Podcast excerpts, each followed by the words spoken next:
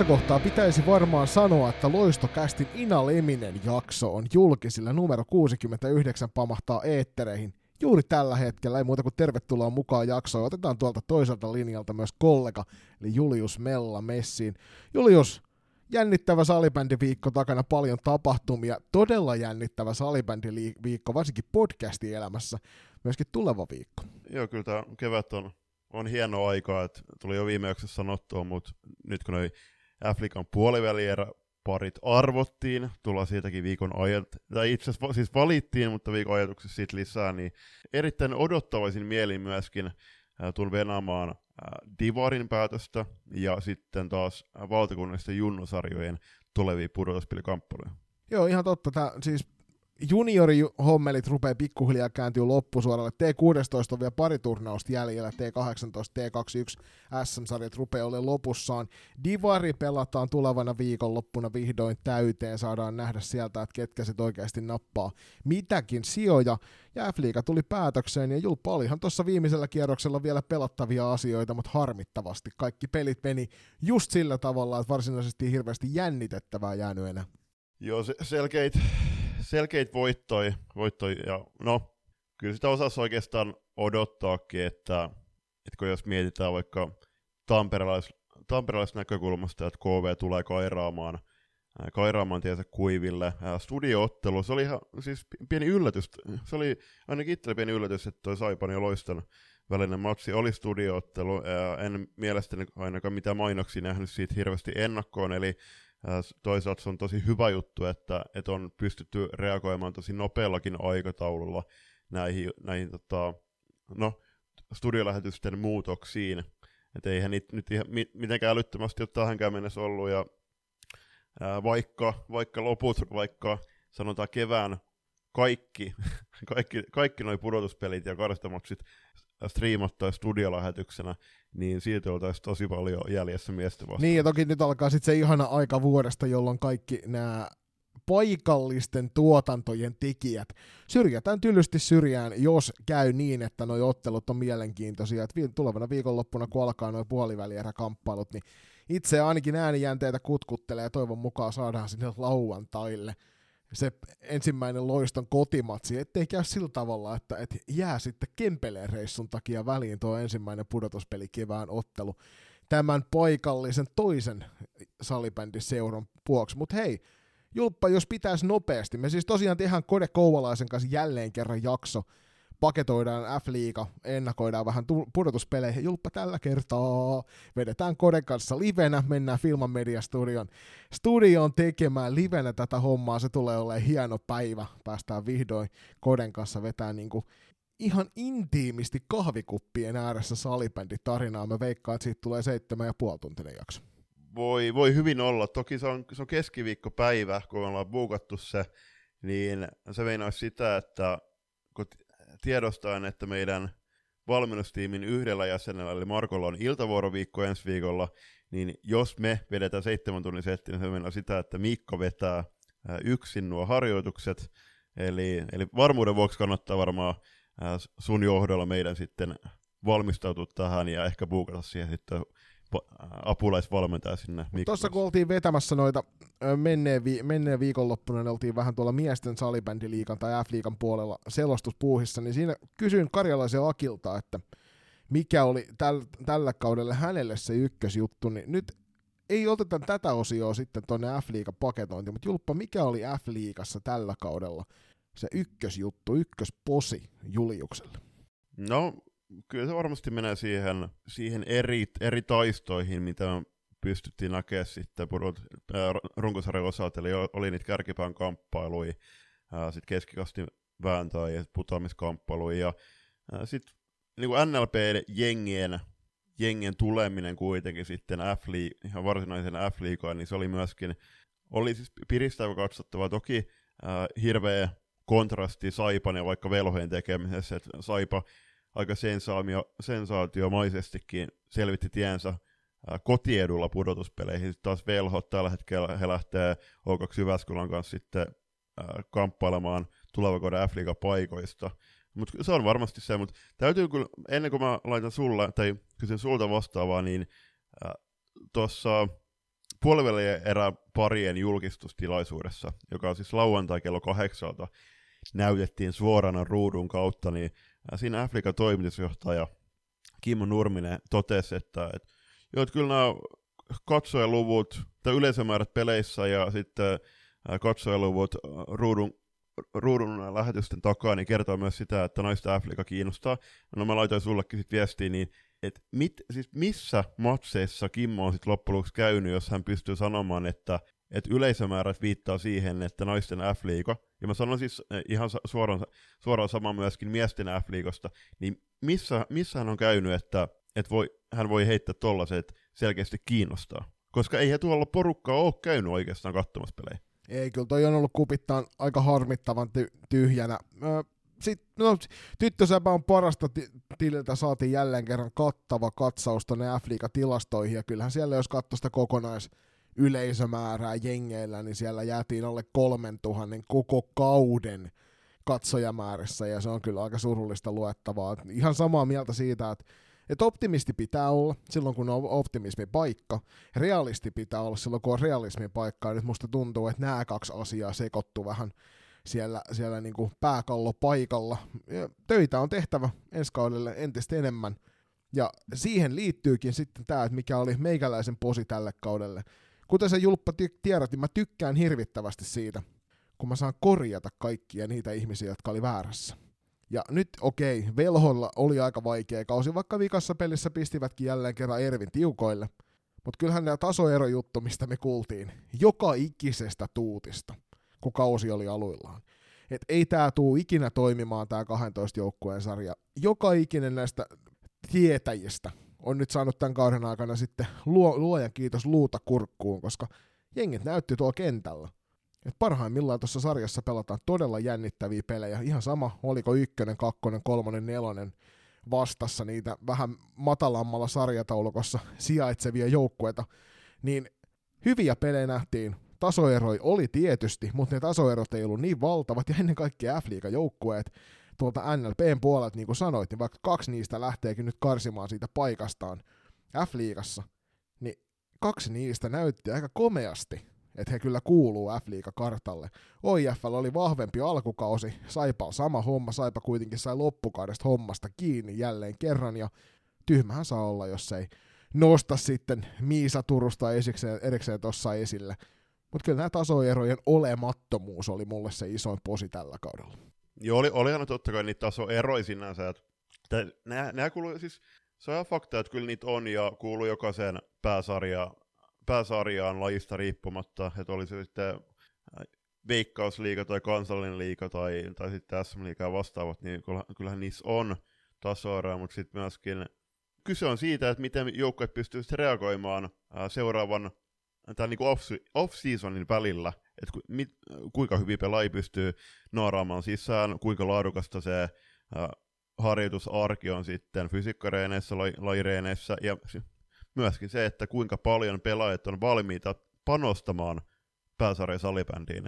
Et kyllä me varmasti jokainen salibändin ystävä myöskin haluaa, okay, no puhutaan, että et ajatellen maajoukkuetta, no ei, ei missään nimessä pidä pelkästään ajatella ma- maajoukkuetta, mutta onhan F-liiga, ää, niin nyt siellä oli tosi paljon pelaajia, oli Singapore MM-kisakoneessa. Fakta on se, että, että jos Tsekin MM-kisoista halutaan kahden vuoden päästä Suomelle se kolmas maailmanmestaruus napata, niin pelaajien täytyy oikeasti painaa hommia entis kovemmin, laittaa ne työhallarit päälle, ja, sit, ja sitä kautta nostaa tasoa F-liikan osalta, tai sitten pelaajien pitää yhä enemmän määrin lähteä ulkomaan. Heitetään tähän väliin vielä iso kiitos kaikille teille kuulijoille, jotka kuunteli tuota Ake Kettusen jaksoa. Se pamahti komeasti sinne meidän top vitoseen jo niin kuin kaikkien aikojen play-nappuloiden painalluksen kohdalta tässä ekan viikon aikana. Mennään puolivälierä pareihin. Ne tosiaan arvottiin, kuten Julppa sanoi, niin tossa menneenä lauantaina. Classic valitsi. Ei nyt, mä en käytä samaa sanaa kuin pääkallo. Eihän tämä ollut oikeasti valtava yllätys Klassikilla oli kaksi valit, valintaa, itse mer- merkkasin niistä sen toisen, mutta eräviikingit käy enemmän kuin järkeen. TPS valitsi SP Proon, tämä valinta oli myös hyvin selkeä sen jälkeen, kun Ervi, Ervi jäi tuohon klassikin haaviin, koska kuka tuntee SP Pro paremmin kuin esimerkiksi se päävalmentaja, joka aloitti tällä kaudella siellä, ja yksi tyyppi, joka on viettänyt siinä seurassa pitkän tovin ennen kuin TPSään tuli, plus ne pelaajat, jotka Tepsistä löytyy, jolta löytyy pohjaa SP Proon puolelta, toi oli ihan selkeät lihaa. Me tiedettiin, että FPC Loisto haluaa välttää ton ankkareissun, eli ei lähdetä Ouluun. Se oli varmasti monen muullakin prioriteetti. Loistolle jäi täten PSS, ei tule ole helppo sarja Loistolle. Joten Saipa joutui valitsemaan ankat itselleen, ja tosta tulee toi paikalliskamppailu sitten, niin kuin F-liiga siellä ensimmäisellä kierroksella nähtiin, niin Saipa ja ankkojen välillä. Mm, Pohjois-Pohjanmaa vasta Etelä, Etelä-Karjala, mikä, olisi, mikä se olisi sen hienompaa. Ei, ei käytetä tähän nyt sen, sen ennen, ennen aikaa, että ensi viikolla ennen kuin pallo ensimmäisen kerran laitetaan liikkeelle puoliväli erissä, niin tuutte kuulemaan sitten runkosarjan paketoinnin ja puoliväli ennakon samassa jaksossa. Vieraana on siis Jukko Kode Kouvalainen. Mutta siis hienot parit, hienot sarjat tulos varmasti. Toivottavasti väki löytää hallella. Mennään sitten tuohon F-liiga uutisten puolelle, ja siellähän me viime viikolla studiosta viisastuneena veikkailtiin tota Harri Naumasta, huudeltiin ilmoille, että hän il- ilmestyy sinne SSRään päävalmentajaksi, niin oliko päivä siitä, kun Hahe kiitteli hänet somessa, ja päivä siitä, kun hänet julkaistiin Ankkojen enskaiden päävalmentaja, eli Naumasi Harri, kuten sieltä osattiin noista rivien välistä päätellä monellakin suunnalla, niin ilmestyy ensi kaudella sitten ollaisten penkin taakse tai eteen, riippuen vähän hallista. Ja riippuen tietty valmennustyylistä, mutta äh, ihan odotettu uutinen ja äh, Naumasella pitkä, pitkä valmennuskokemus on myöskin äh, Olssissa, taisi olla Ols, niin miesten puolella kolme kautta se, sen F-liigajoukkojen päävalmentaja ja sitten siirtyisi, siirtyisi kauden ajaksi ton haukiputaan heittoon ja nytten palaa sitten f kentillä ja tällä kertaa Ankkojen peräsimies. Äh, kiinnostavaa tulee olla, olla se, että, että minkälainen, minkälaisen valmennustiimin hän pystyy itselleen kasaamaan. Ketä siellä on valittavana? Kimmo Tikkanen olettaisi, että jatkaa siinä yhtenä, eli Belgian maajoukkueen yksi, yksi, tota, yksi valmennuksen jäsenistä, mutta hienoa myöskin Ankkojen suhteen se, että, että he saivat jul, julkaistu tämän päävalmentajan jo tässä vaiheessa kevättä, koska kyllä se, vai, se, että kuka sitä valmentaa, niin se on joko tuo tai sitten vie pelaajia varmasti myöskin siirtomarkkinoilla. Pelaaja uutisia puolestaan sen verran, että Tepsi julkaisikin tuossa Mersu Höynälä jatko, jatkopahvin ensi kaudelle. Seräinen Fitsi puolestaan lähtee Enreen Milla Nudlunin joukkuekaveriksi. Senni Hietanen, tämä oli tosi, tosi, tosi surullinen uutinen. Me puhuttiin itse asiassa siitä julppa kauaa kun puhuttiin nimenomaan Hietasesta, ja toivottiin, että hän jatkaa ensi kaudelle. No nyt tuli ilmoitus, että Senni Hietanen lopetti liikauransa ja tästä voidaankin sitten heittää semmoinen pienimuotoinen ajatus siitä, että, että kuinka iso merkitys tällaisten kokeneiden peli naisten poistumisella on F-liigan puolella. Me ollaan kuulutettu pitkän aikaa kokeneempien pelaajien perään. Viime kauden nähtiin Ella Alanko Salmisen huikea paluu liikakartoille. Näitä kaivattaisiin enemmän näitä kokeneet sotaratsuja tonne mukaan näyttämään vähän malliin niille nuoremmille. Ilman muuta. Ei, siis Sennille ensinnäkin hyviä eläkepäiviä. Uh toivottavasti nähdään sut f katsomoissa ja ehdottomasti toivotaan, että peliura kuitenkin jatkuu sitten jossain alemmissa sarjoissa.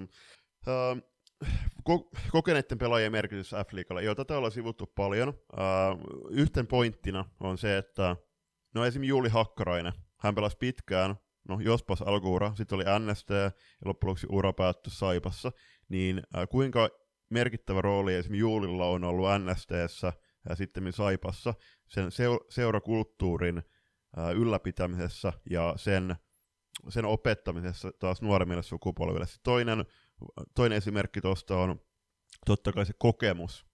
Se kokemus pelata pääsarjapelejä, pitkä peliura, se luo, luo perspektiiviä ja muuttaa varmasti sitä perspektiiviä vuosien varrella, jotka taas on tärkeitä oppimateriaaleja sitten taas nuoremmille pelaajille. Voi, siis voin hyvin, olet, voin hyvin sanoa vaikka ja veikata äh, Hakkaraisen kohdalla, että hän on ollut todella iso tekijä missä turvaseuralla. Joo, ihan varmasti, koska ennen kaikkea se päivittäin siellä paikan päällä nähtävä työn määrä, jota nämä monesti nämä kokeneet pelaajat tietää ihan tasan, että mitä he vaatii, että he on valmiina. He tekee monesti vähän ylimääräistä silloin, kun he tietävät myöskin sieltä omasta historiasta, että mitä tarvitsee tehdä, niin he tekee monesti vähän ylimääräisiä juttuja. Ja silti ylläpitävät koko ajan sitä, mikä just tällä hetkellä on olemassa. mikä sen parempi esimerkki on nuorelle pelaajalle, joka haluaa nostaa huipulle, kuin kokenut pelaaja, joka näyttää sen, että hei kato, että vaikka mä olen ollut täällä jo kohtalaisen tovin, niin mä painan silti tätä duunia joka päivä. Niin sen takia tämmöiset Senni Hietaset on kyllä äärimmäisen suuria menetyksiä meidän f kartalle Senni tällä kaudella KV paras pistenainen kamuks pelaaja ja yli piste per ottelu tahtia KVssa, vaikka ei ollut helppo kausi taaskaan kerran Tampereen toisella liigajengillä. Mm. Ja toi oli äh, hyvä pointti sulta, että, että vaikka, pi, vaikka on pitkään pelannut, niin totta kai siis se, että et elä, elämäntilanteet muuttuu sitten taas uran varrella varmasti, että tulee opiskelut, sitten mahdollinen perheen lisäys, työpaikan vaihto ja näitä, näitä juttuja, niin se on myöskin tärkeä esimerkki pelaajille, että et ei se, että vaikka ikä tulee, niin se on kuitenkin mahdollista sitten pelata korkeallakin, tasolla. Se vaatii vaan äh, oikeisia asioiden pers, oikeassa perspektiivin niin järjestys, tärkeässä järjestykseen laittoa, ja sitten just, että vaikka Tania Mattilainen, joka pelasi pitkäuran, äh, liikauran, äh, päätti viime kauteen sen O2 Jyväskylän riveissä, niin se on, nämä on hyviä esimerkkejä siitä, että, että kyllähän me kaivataan myöskin sitä, että, että meidän pääsarjan keskikä nousee.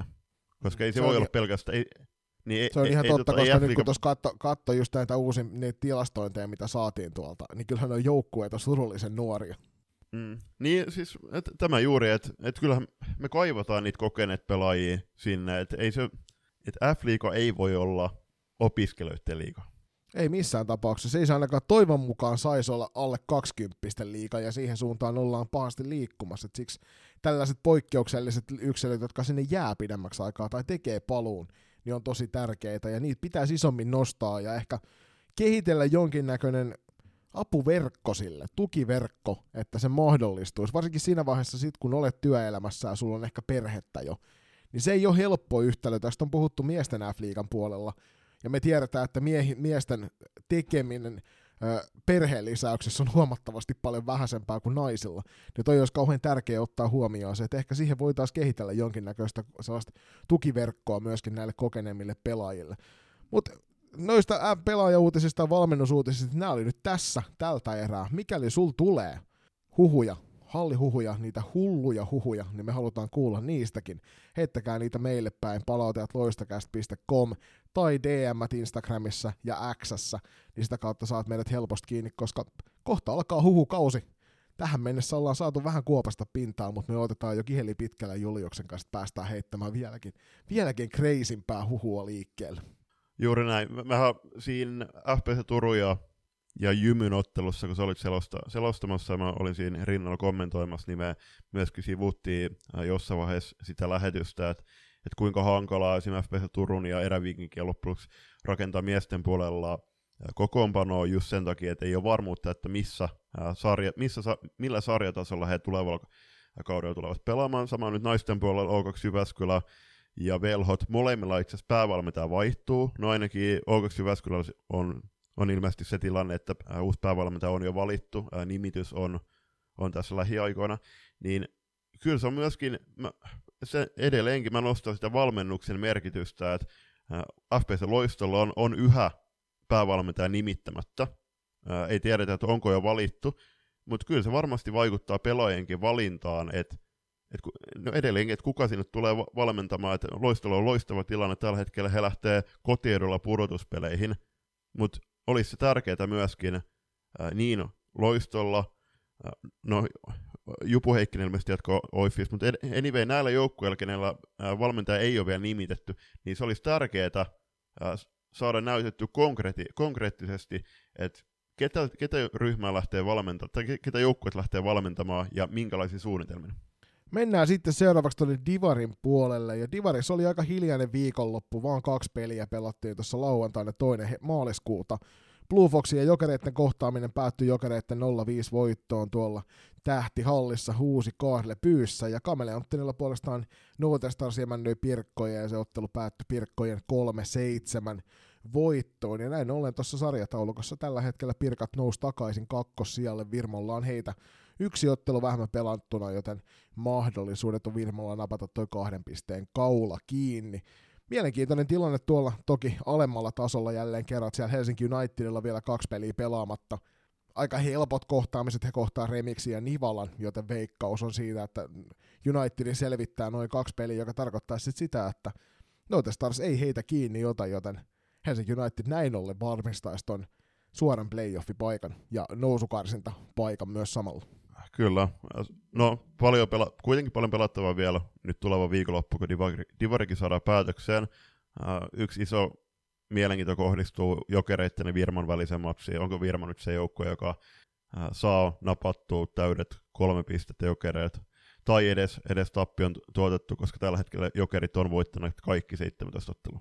Niin, toki siellä on ne kaksi jatkoaikavoittoa, että pienet pistemenetykset on täyden, täydellisellä sarjalla eivät ole päässeet loppuun asti, mutta joo, tulee olemaan hyvä viikonloppu ja toivon mukaan pääsette paikan päälle itsekin seurailemaan sitten, että miten noi matsit menee. Itse, itse tuossa kyllä pohdiskelin, että täytyisiköhän sitä harkita tuonne Mynämäen suuntaan suuntaavansa siinä toisena päivänä.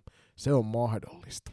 Sara Aaltonen, Pirkko ja Veskari valittiin helmikuun Anfra-pelaajaksi ihan ansettu valinta. Aaltonen pelaa loistavaa kautta ja kyllähän hyvän veskarin, no, voi, no hyvä veskari, niin on hyvät lähtökohdat sitten myöskin hyvän ja menesty, menestyksekkääseen kauteen. Ja tällä hetkellä Pirkat tosiaan sarja kakkosena ja varmasti siellä Pirkkala vapaa-aikakeskuksessa havitellaan paluuta F-liigaan mahdollisimman nopeasti. Lopetellaan ensimmäinen erä, kuten aina, viikon ajatukseen, ja tämä heräsi itse asiassa tuolta keskusteluista viestipalvelu Xn puolella, missä eilen Julpan kanssa oltiin, iloittiin siitä, että kuinka mahtavaa on, että nyt nämä välierät tai puolivälierät alkaa ja kuinka hienot kamppailut siellä on. Ja siellä heräsi ajatus siitä, että oliko ennen tätä nykyistä valintasysteemiä, niin kaikki oikeasti sitten kuitenkin paremmin.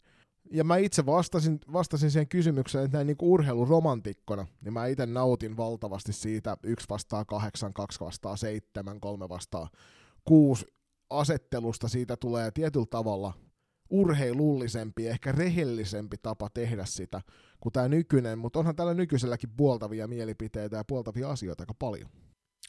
Joo, ja yhten niistä puoltavista asioista totta kai se, että, että nyt runkosarjan voitolla on oikeasti iso merkitys siinä suhteessa, että, että he saa kirjaimellisesti valita ensimmäisenä se vastustaja sinne. Ja sitten tämä on ehkä kuitenkin äh, siihen puolivälien ennakkoon varten äh, niin parempi keskustelu. Mä nostan esimerkki nyt se, että et Pessi ja SP Pro, molemmat äh, täynnä kokeneet pelaajia, molemmat varmasti paremmassa vireessä äh, pudotuspeleissä verrattuna sitten äh, runkosarjaan. Sitten taas SSR Ouluun on pitkä matka. Taloudellinen aspekti on myöskin erittäin vahvasti läsnä. Se on myös, siis, tuo on kuitenkin pääosin amatöörisarja ja naisten f ehkä mu- muutama pelaaja saa, saa ihan jotain, no en tiedä tuntuvaa korvasta, mutta anyway, niin tuossa to, kuitenkin klassikin kohdalla niin täytyy muistaa, että he varmasti mieluummin matkaa sen pari tuntia Helsinkiin kuin sen, mitä, mitä Tampere toi viisi tuntia ehkä Ouluun, niin No vähän, vähän enemmän, mutta anyway, niin tos ihan, luon, siis ihan luonnollista oli loppujen lopuksi, että, että Classic valitsi eräviikingit, ja mä palaan siihen, että tässä vaiheessa on kyllä ihan, siis on, ymmärrän sen näkökulman ää, monella ihmisellä, jotka vastasivat myöskin loistokasti kyselyyn, että tykkäävät tästä valintasysteemistä juuri sen takia, että runkosarjan voittaja saa ensimmäisenä kirjallisesti valita. Joo, mutta sitten taas otetaanpa tästä kolikon kääntöpuoli ja mietitään eräviikinkejä, joka sijoittui sarjassa viidenneksi ja menetti kotiedun viimeisessä kierroksessa. Ja heille vastaan asettuu nyt runkosarjan ykkönen. Ihan suoraan ensimmäisenä heti taputtelussa vastassa on klassikki. Vaikka he sijoittui runkosarjassa paremmin kuin kolme muuta joukkuetta heidän alapuolellaan, niin heiltä vietiin kaikki mahdollisuus nyt pelata sitten ehkä vähän helpompi koitos tähän alkuun, vaan sieltä tulee tällä hetkellä ehkä kenties se hie, hieno, hienoisesti suurin mestarisuosikki vastaan, niin mä koen, että eräviikingeille tämä ei varmasti ole se kaikkein mukavin paikka. Klassikille hienoa, että klassik sai valita, mutta eräviikingit ei varmasti ole samaa mieltä tästä valintatilaisuudesta tällä hetkellä, koska jos oltaisiin menty niin kuin alun perin, tai niin kuin normaali sarjajärjestelmässä mennään, niin klassikilla olisi kohdannut SP Proon, Tepsi olisi kohdannut Pessin, Loisto olisi saanut Ankat ja Saipa ja eräviikingit olisi kohdanneet keskenään. Mm. Noistakaan, niin kyllä. kukaan muu ei varmasti lähtisi valittamaan kuin loisto siitä, että nyt se ankat tippu heille. Nyt se Aipa voi käydä sitä keskustelua just sen matkan takia. Toki mm. nyt ankat voisit valittaa myös toiseen suuntaan siitä. Et musta on hauskaa, että me löydetään aina se syy, että kukaan ei halua lähteä Ouluun.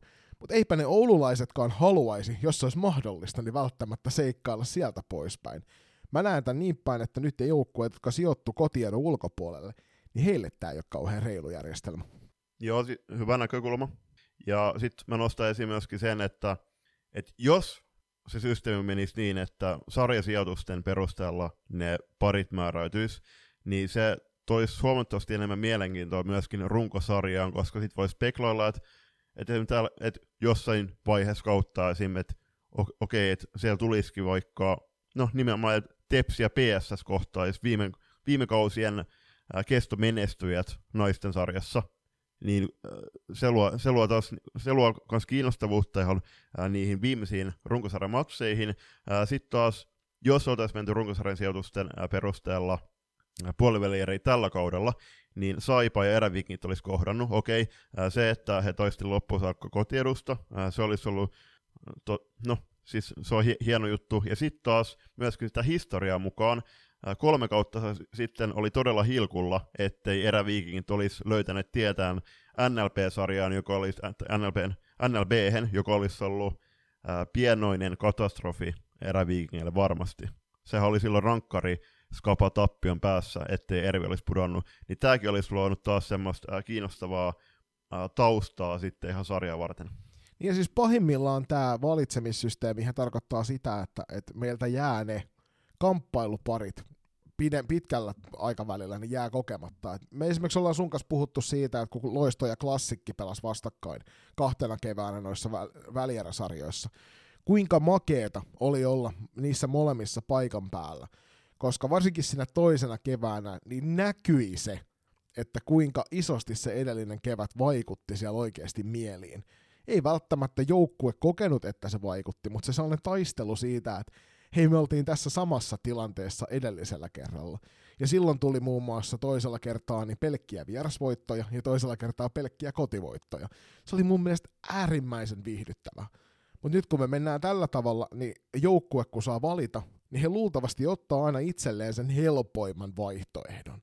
Ja se helpoin vaihtoehto ei välttämättä ole meille katsojille ja kuluttajille se kaikkein mielenkiintoisin vaihtoehto, Koskaan ei tiedä, eräviikkarit on hyvä jengi, ne pystyy haastamaan kyllä klassikin varmasti, mutta siinä on myös syynsä, minkä takia klassik jätti valitsematta Pro PSS ja SSR on.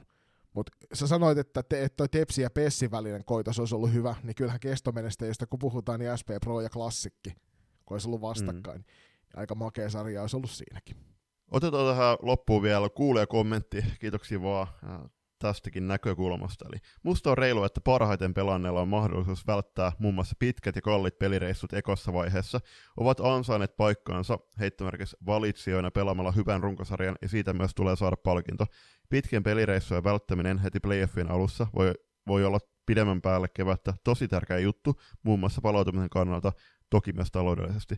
Mielenkiintoa luo myös se, että jos ykkönen valitsee esimisen viidenneksi sijoittuneen ja häviäkin sarjan, herättää varmasti enemmän keskustelua. Nythän Classic valitsi jo Ervin, eikä sitä ää, niin sanotusti pakan pohjimmaista. Tähän asiaan toki on varmasti paljon eri näkökulmia, mistä asia katsoa. Nämä nousi itsellä mieleen. Ja siis tässä voidaan käydä tätä keskustelua, että miksi klassikin valinta kä- nimenomaan kääntyi eräviikinkeihin ja siinä on varmasti hyvinkin vettä pitävät syyt tuolla ratkaisulla. Et se tiedetään vaan, että sinne useampikin joukkue oli ilmoittaneet, että että Ouluun ei haluta, ja sen takia on tärkeää sijoittua kolmen parhaan joukkoon tässä sarjassa, ja se on musta oululaisia vastaan aika väärin, että heiltä evätään tavallaan tota kautta mahdollisuus käydä sitten noita tiettyjä kamppailuita kokonaan. Niin. No, me mennään nyt tällä tälleen hirveästi mitään voidaan, niin kuin Julppa sanoi, niin jos sulla on tästä jotain ajatuksia, niin heitä meille takaisin päin viestiä, koska aina mielipiteitä tässäkin asiassa voi olla kahteen suuntaan. Toiset rakastaa sitä vanhaa perinteistä järjestelmää, missä runkosarjasijoitusten pohjalta määritetään, ketkä kohtaa puolivälieräkamppailussa, ja toiset ovat hyvin vahvasti tämän nykyisen version puolella. Kumpikaan ei ole väärin, molemmissa on omat hyvät puolensa. Kerro meille, mitä mieltä sä oot, ja me mennään tästä kohti toista erää. Onko sinun työpaikkasi Suomen mestari vuosimallia 2024? Arena Center ja Suomen salibändiliitto järjestävät työpaikkasalibändin SM-kisat 4. toukokuuta Helsingissä. Eritasoisia sarjoja miehille, naisten sarja, sekasarja sekä tietysti myös typysarja. Tsekkaa työpaikkasalibändi sm.fi ja ilmoittaudu taisteluun Suomen mestaruuksista. Haluatko olla mukana tukemassa loistokästi matkaa sählyviidakossa? Siihen löytyy monia eri tapoja, aina kuukausilahjoituksista paitoihin. Jos siis tilanteesi sallii, niin olisimme kiitollisia kaikesta avusta, jonka teiltä saamme. Upeat hupparit, kollegit ja teepaidat löydät osoitteesta kauppa.kloffa.fi kautta loistokäästä. Jos puolestaan haluat ryhtyä kuukausilahjoittajaksi, se onnistuu Patreonin puolella. www.patreon.com kautta loistokäästä tarjoaa eri tasoja, josta löytyy jokaiselle varmasti se sopiva. Ja mikäli haluat yhteistyöhön meidän kanssamme, on ääniaaloilla aina tilaa lisäkumppaneille. Laita sähköpostia osoitteeseen palaute at ja jutellaan lisää. Kiitos. Ja nyt takaisin ohjelman pariin. Keskimmäisessä erässä otetaan kiinni aluesarjoihin ympäri Suomen. Äh, Niitä valitettavasti on verrattain vähän, varsinkin tuolla Pohjois- ja Kaakkois-Suomessa. Niistä, niistä lisää hetken päästä. Näitä ollaan toki äh, tälläkin tuotantokaudella jo käsitelty. Äh, tähän ensi, ensimmäiseksi, ensimmäiseksi ja alkuun on mainittava, että Esport Oilersin tyttö, salibändi vastaava Lasse Heikuran, piti tulla tämän jakson vieraaksi, mutta valitettavasti aikataulut ei osunut yksin tällä kertaa, joten katsotaan kuukauden päästä uusiksi uusi yritys. Joo, tästä tuli, tuli tosiaan meille pyyntö, että voisitteko käydä näitä aluesarjoja läpi, ja näinhän me tietysti, me ollaan koko kausi näitä seurattu, kuten olette huomannut muun muassa siitä, että tuosta Savokarjalan T17 ollaan puhuttu useampaakin otteeseen. Mutta ehkä tässä vaiheessa kautta, kun lähestytään sarjojen loppua, niin on ihan hyvä tehdä sellainen pieni syvä sukellus näihin. Ja ensimmäinen ajatus, mikä tuli mieleen, oli just tuo julppa, mistä sä sanoit, eli harmittavan vähän meillä on loppujen lopuksi noita joukkueita. Et jos otetaan ensimmäisenä esimerkkinä se, että Kaakkois-Suomi, yhtään ainoaa joukkuetta ei Kaakkois-Suomesta ole ilmoittautunut mihinkään sarjaan. Tai ainakaan Kaakkois-Suomen omiin sarjoihin. Eli silloin on ilmoittauduttu ulkopuolelle tuosta omasta alueesta. Siellä lukee nolla tyttöjen kohdalla ilmoittautuneessa joukkueessa. Se on uskomattoman surullista näin itse Kaakkois-Suomen salibändituotteena. No, hyvä esimerkki on Saipa, Saipan ja Kouvolan susien yhteisjoukko, joka ilmoittautui sitten tuohon Etelä-Suomen aluesarjaan. Et tässä olisi, pitää jossain kohtaa saada sieltä alueelta joku, joku asiatunteva vieras kertomaan, että, että kuinka nopeasti se tilanne on edennyt tähän kohtaan ja lähtenyt, lähtenyt ihan väärin raiteille, että et ei olla kirjallisesti saatu yhtään joukkuetta sieltä suunnilta. Joo, ilmoittelekaa meille päin, jos on kiinnostusta. Mulla toki löytyy vanhoja salibändikontakteja, niin täytyy ehkä kysästä siltä suunnilta. Viime kerralla, kun yritettiin tätä silloin X-jaksoa varten sieltä pyytää yhteistyötä, niin siihen sähköpostiin ei Julius ole kahteen, vuoteen, kahteen ja puoleen vuoteen kukaan vastannut, joten aika pitkä tovi kestää selkeästi mennä perille asti nämä sähköpostit ainakin. Täytyy ottaa puhelin tuohon kauniiseen käteen ja ruveta vääntämään hommaa eteenpäin. Toinen on tuo Pohjois-Suomi, missä tasan kaksi joukkuetta on ilmoittautunut kaikkiin sarjoihin, on ilmoittautuneet siellä. On, on sitten taas puolestaan T14 puolella, joka, no, siellä on muun muassa Karungin Kataja, joka on mun äärimmäisen hieno seuran nimi, ja sitten tietysti ollut Luistin seura, ja on ilmoittautuneet tuohon T14 Pohjois-Suomen sarjaan ihan mielenkiinnolla. Täytyy varmaan tuossa vilkasta vielä ennen kuin mennään eteenpäin, että minkä näköinen on Pohjois-Suomi T14. Näissä aluesarjajengeissä on on se merkille pantava, että useampi niistä omaa aika nuorenkin rosterin, eli, eli selkeästi on lähetty T14-porukalla pelaamaan toista sarjaa, joka on erittäin hieno, hieno juttu, ja kannustan kaikki seuroja myöskin tätä harkitsemaan ensi kaudeksi, koska T14-sarja valitettavasti äh, ainakin länsirannikolla, niin siellä on aika isot, isot tasoerot, valitettavasti, että ei olla pystytty viime kausien tapaan ää, luomaan kilpa sekä haastajasarjaa, joka sitten taas tarjoaa näitä tilanteita, missä, missä alueen ykkösjoukkueet ei välttämättä saa ää, tasolleen sopivia ää, pelejä riittävästi omassa sarjassaan, jolloin tuo aluesarja on todella hyvä vaihtoehto. Siis mä, mehän ollaan vuosia vedetty oman jengin kanssa aina näitä ylempiä sarjoja ihan puhtaasti just nimenomaan sen takia, että, että saadaan – saadaan niitä hyviä kamppailuja, missä voidaan opetella sitten isompien tavoille. Ja ennen kaikkea nyt, kun pelitavat on vielä erilaisia. Että siellä saattaa olla jossakin sarjassa pelataan neljällä neljää vastaan, jossakin sarjassa pelataan viidellä viittä vastaan, niin se on musta tosi positiivista, että ton kautta saat tehtyä sen mahdolliseksi, että sun joukkue sopii sinne seuraavalle kaudelle myös noihin, noihin peleihin ihan oikeasti, oikeasti vääntämään ja sen kautta, sen kautta tota, saavat sitten kokemusta sinne tulevalle vuodelle missä, missä sitten kamppaillaan vaikkapa valtakunnallisessa tai ehkä sillä aluesarjatasolla nostetaan niitä likkoja uudelle tasolle. Lähdetään Julppa hei se, seikkailemaan ensimmäisen sarjoja kohti ja aloitellaanko poikkeuksellisesti nyt vaikka Etelä-Suomen puolelta? Joo, hyvät kuulostaa, että 16 Etelä-Suomen aluesarjassa on pelannut aika paljonkin joukkueita, kymmenen kappaletta, toki niitä voisi olla huomattavasti enemmän, mutta tällähän kaudella – siellä on pelannut SP Proon ja Vihdi Salisusien yhteisporukka, Saipan ja Kouvolan Susien yhteisporukka, Oilers Next Generation, Blackbirdsin, Blackbirdsin ja SP97 eli Heinolan ylpeyden yhteisporukka, SC Hyvinkää, Kirkkonumme Rangers, Oilers, Pelikans Musta, FPC Raasepori ja Blackbirds Valkoinen. Tuo on musta hei, äärimmäisen positiivista, että vaikka joukkueet on 10, niin seuraaja on 13 edustettuna.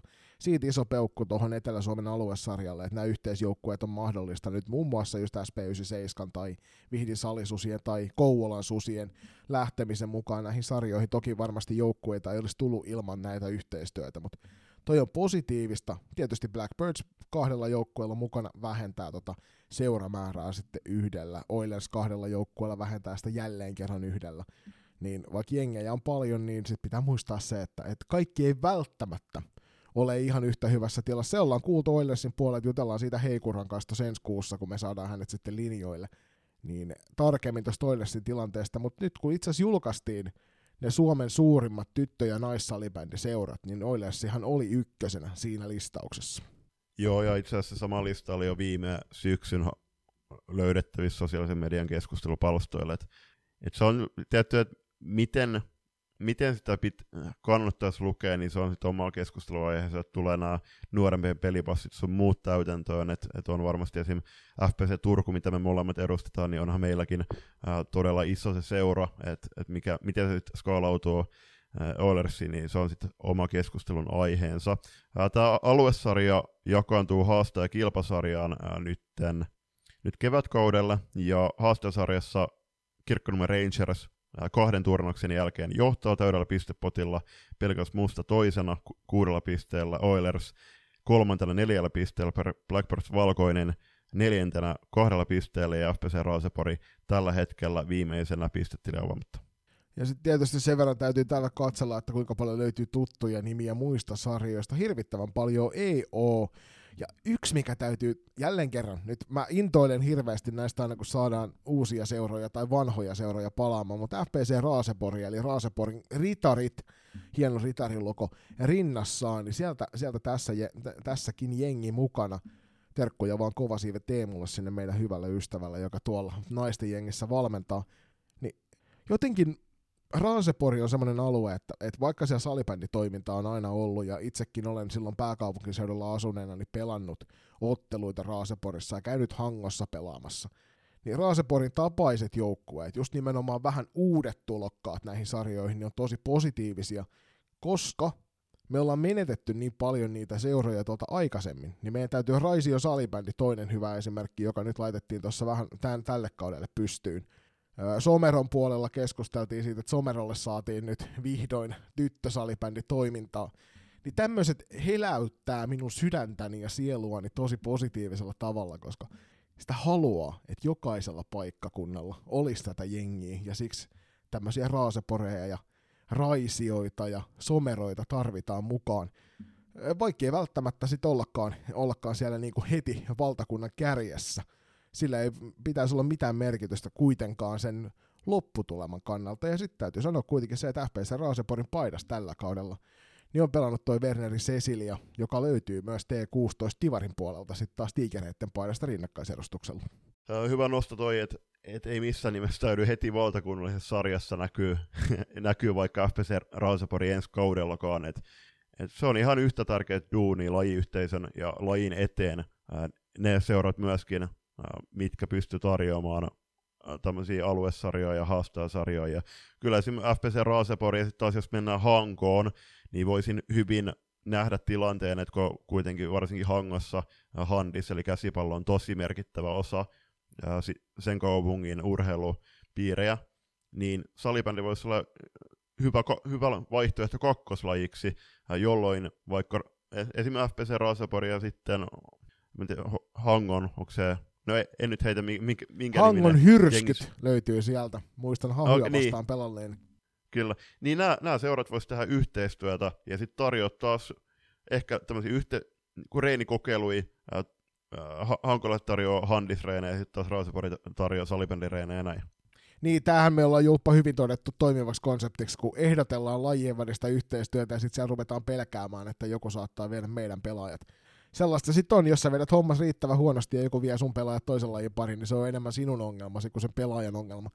Mutta joo, Hanko, Hanko on hyvä esimerkki. Ja sitten jos otettaisiin tavallaan Savo-Karjalan pelikirjasta sivu, ja se yhteistyön määrä siellä myös lajin sisällä, niin se voisi olla tällaisille alueille, jossa salibänditoiminta on hajautettu pienempiin kaupunkeihin, kuntiin, kyläyhteisöihin, niin ehkä sieltä voisi jollain tavalla olla semmoinen positiivinen yhdistävä voima, ja auttaa esimerkiksi siinä, että, että sanotaan, että Hangon puolella nyt toki ei tiedetä ihan tarkkaan, mikä siellä on junioritilanne, mutta sieltä saataisiin kenties noita junioreita sitten taas Raaseporin puolelle pelaamaan, helpottaa sitä Hangon tilannetta, että nämä junnut sais paikkansa, ja palaan edelleenkin armaaseen kotikaupunkiin, niin Kotkaan, että jos ei ne pelaajat saa pelata missään muu kuin Kouvolan susissa, ja mä voin sanoa nyt kaikki kunnia Kouvolan susille, Kouvola ja Kotka ei ole kauhean hyvin toi keskenään toimeen tulevia kaupunkeja.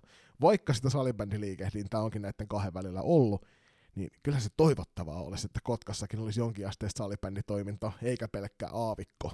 Joo, ju- just näin.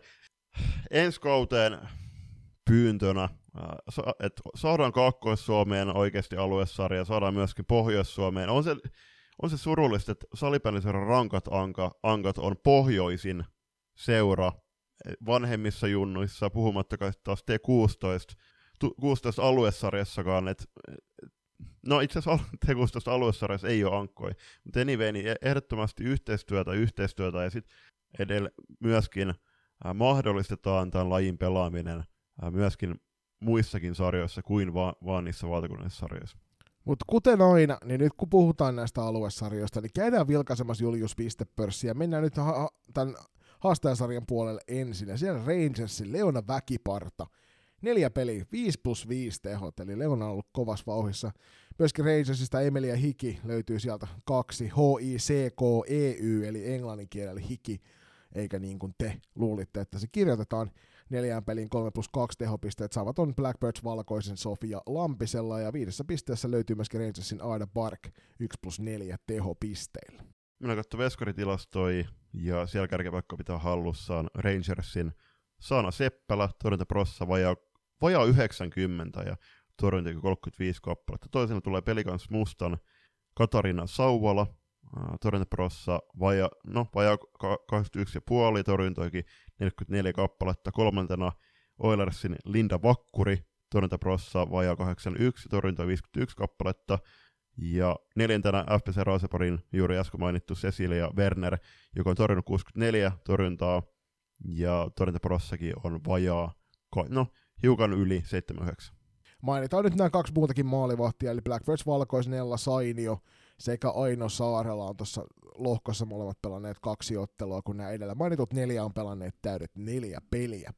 Hieno, hieno sarja kaikkinensa ja ottakaa ihmeessä, hei, jos vaan mahdollista, niin menkää paikan päälle käymään näissä matseissa. Haastajasarjan puolella jäähypörssin kärjestä löytyy viisi nimeä kahdella minuutilla. Heitetään sieltä nyt sitten Helmi Syrjäsen nimi Oilersista esille ihan puhtaasti siksi, että hän on tulospalvelussa listan ykkösen. Kilpasarjaa johtaa tällä hetkellä SP Proon ja Vihdin Solisusien yhteisporukka kuudella pisteellä. Toisena tulee Saipan ja Kouvolan susien yhteisporukka viidellä pisteellä. Kolmantena Oilers NG neljäs pisteessä, neljäntenä Blackburnin ja SP97 yhteisporukka kolmes pisteessä ja viidentenä SC Hyvinkää kahdessa pisteessä. Ja tilastopuolella puolestaan Oilers Next Generationin T ja Toppi löytyy pistepörssin kärjestä neljään peliin 6 plus 5 tehopisteet ja Teasta täytyy mainita sen verran, että Hän on 2008 syntyneenä pelaajana myöskin tuon Rangersin naisten kakkosdivarissa pelailemassa, eli paljon saa hyviä pelejä. Sara Ihalainen Saipasuudet yhteisjoukkueesta löytyy pistepörssin sieltä 2 4 peli 4 plus 3 tehopisteet. Blackbirdsin ja SP97 yhteisengin Lilja Kähkönen siellä kolme. Saipasusien äh, Silja Ilves, he muuten, Ilves, Saipa ja Sudet. Tässä on kova meno päällä löytyy sieltä neljä. Ja Ella Kohtanen, Julius, Ella Kohtanen, joka myös FPC Turun treeneistä on tuttu, löytyy pistepörssin sieltä viisi. Joo, siis äh, mä, täytyy korostaa, että me ollaan puolueeton podcasti, mutta äh, voin, voin aika rohkeasti sanoa, että, että tästäkin kilpasarjasta niin äh, Ella on selkeästi menestynein äh, pelaaja, joka on FPC Turun reeneissä tällä kaudella nähty. Ja, juurikin näin. Mennään sitten maalivahtipuolelle ja kilpasarjan maalivahti ykkösenä löytyy itse asiassa Julppa tuttu nimi. SP Pro ja Vihdi Salisusien maalivahti Una Lindqvist löytyy ykkössieltä ja siellä on vähän reilu 92 toi torjuntaprosentti. Saipa Susien Heidi Lehtinen löytyy sieltä kaksi hieman vajaa 86. Saipa ää, SP Pro ja VSS on Pajari, joka myös on tuttu nimi noista isommistakin piireistä, vähän reilu 85 kolmannella sijalla tuossa torjuntaprosentin määrissä mennään rangaistustilastoihin ja siellä on yhdeksän hienoa pelaajaa, jotka ovat ottaneet kaikki äh, yhden kakkosen. Äh, suku, no, e, ensimmäisen noston on Saipan, Susien, Saipan ja Susien yhteisjoukkueen Sara Ihalainen, joka ikään kuin johtaa tätä tilastoa, mutta täällä on erinomaisia sukunimiä myöskin, eli äh, Enye Burton, Sanne Bildebuer ja Rebekka Abderrahman. Ja hei, Enia Burton toivotaan, että tästä neidistä tulee todella kova, koska tuo etunimi on ihan huikea. Julpallakin oli, eikö ollut, onko Enian levy jo kuunneltu? Ei ole vielä kuunneltu itse asiassa, mutta äh, hänen kappaleita, ihan jumalaisen kaunis ääni on muuten. Kyllä, ei, ei, nyt ei tietenkään kyseessä ole sama ihminen, mutta terkkoja vaan Burtoni Enialle. Tämä on, tämä on hyvä aina, kun päästään tällaisten ajatussiltojen kautta eteenpäin näissä jutuissa. Kyllä, katsotaan vielä, että milloin haastesarjaa ja kilpasarjaa tullaan jatkamaan eka haastasarjan pelit. Ne jatkuu tämän viikon lauantaina mm, FPC Raaseporin eh, emännöimänä tuolla Pominen hallilla. Joo, ja sunnuntaina sitten taas puolestaan mennään Onni Areenalla hyvä, hyvin käällä otteluita myöskin, ja tässä nyt sitten kyseessä tietysti toi kilpasarjan puoli. Nyt otetaan pieni matka ajatuksissamme, siirrytään kohti länsirannikkoa, ja sitten ehkä hieman voitte kurottaa myös hmm. Sisä-Suomen puolelle – mielessänne samalla, koska tämä T16-kilpasarja pelataan tälläkin kaudella näiden kahden alueiden, Länsirannikon ja Sisä-Suomen yhteisprojektina. Ja siellä, sielläkin pelataan kaudella kymmenen joukkuetta, eli O2 Jyväskylä, Airisto Salibändi ja Pöytyän urheilijoiden kakkosjoukkue, FPC Turku, Pirkat Blue, Hämestaaras, Salpa ja Lajun yhteisporukka, SPT Papo Parkanosta, Turun palloseura, Lempälän Kisan ja Vesilahden Visan yhteisjoukkue ja Ylöjärven Ilves. Tästä täytyy taas heittää hyvää posia tonne Aspi Pöytyän kakkosjengille. Sieltä löytyy valtakunnallisen puolelta joukkue FPC Turulla tässä sarjassa T14 pelaamassa. Siellä ei ole T16-ikäisiä käynyt kuin yhdessä turnauksessa, missä piti Salibändiliiton tuplabuukkauksen takia käydä vähän punaisten vahvennetulla rosterilla paikkailemassa. Pirkat Blue tietysti Pirkoilla oma jengi myös siellä SM-sarjan kärjessä tällä hetkellä ja Häme Stars. Heiltä myös jengi löytyy SM-sarjan puolelta, eli hyvää junioritekemistä löytyy tältä alueelta. Ylempi ja alempi jatkosarja tullaan käynnistämään tulevana lauantaina. Kilpasarja käynnistyy Leaf Turussa ja haastasarja, alempi jatkosarja puolestaan koulu- ja kulttuurikampus Kaarinassa. Tämä, tämä on Kaarinassa. Tämä on muuten mun mielestä aika makea nimi paikalle. Koulu- ja kulttuurikampus Kaarna. Kohku, kahka, Lukekaa se jossain siellä lyhenteen. Vai onko tämä neljä koota? Mä, koska kolmen koon yhdistelmää kannattaa välttää. Just näin. Joo, ja siis mä mietinkin to, kun mä sanoin Kaarina, niin äh, tiettävästi Kaarinan kilosportilla ei ainakaan tällä hetkellä mitään liitoalaisia sarjoja pelata. Eikä varsinkaan koulua ja kulttuuria kauheasti Kaarinan kilosportilla, että se olisi kyllä poikkeuksellinen ratkaisu, jos näin mentäisi. Tässä tosiaan on pelattu hyvä, hyvä pitkä alkusarja. Itelle ehkä semmoinen yllätyksen nimi täällä on se, että TPS, jossa tiedetään, että tuo junioripuoli tyttöjen puolella ei ole ollut mitenkään valtavan hyvin hallussa menneenä vuosina. Niin tuo TPS-joukkue, missä myös löytyy pari kappaletta pelaajia. Itse asiassa heidän maalivahtinsa pelaa T18 SM-sarjaa, oli tuossa menneenä lauantaina putkien välissä FPC Turun voittaessa – Ja sitten siellä on kaksi kappaletta pelaajia julppa, jotka sunkin joukkueesta oli tuttu, ja yksi kappale pelaaja, joka jatkaa loppukauden meikäläisen jengin paidassa. Mm. Niin itselle vähän yllätyksenä tuli se, että TPS oli näinkin kaukana, peräti 10 pisteen pääsi jatkopaikasta tässä. 49 maalia, kun teet 18 ottelun, niin kertoo, että, että maalin tekeminen on erittäin vaikeaa, eikä, eikä ihmekään täten, että, että joukkue ei päässyt, päässyt tuonne ylempään jatkosarjaan, mutta se täytyy toki joukkueen eduksi mainita, että 52 maalia, niin se on varsin vähän, mutta sitten taas kun katsoo tätä kärkikolmikkoa, esimerkiksi O2 Jyväskylä, Aspi Pönde ja FP Turku, niin jokainen päästänyt semmoinen 30-40 maalin välillä, niin selkeästi vähemmän. Terkkoja vaan sinne niin. Ilveksen suuntaan Jennille, että hyvä, hyvää duunia. Me tiedetään, että ollaan Jennin kanssa juteltu tällä kaudella paljon näistä meiningeistä. Ja ei ole helpoista lähtökohdista lähdetty pyörittämään porukkaa, mutta se, että, että siellä on saatu kuitenkin hyvä meininki päälle likoilla, niin se, että muuta kuin terkkuja koko Ylejärven Ilveksellä. Kyllä.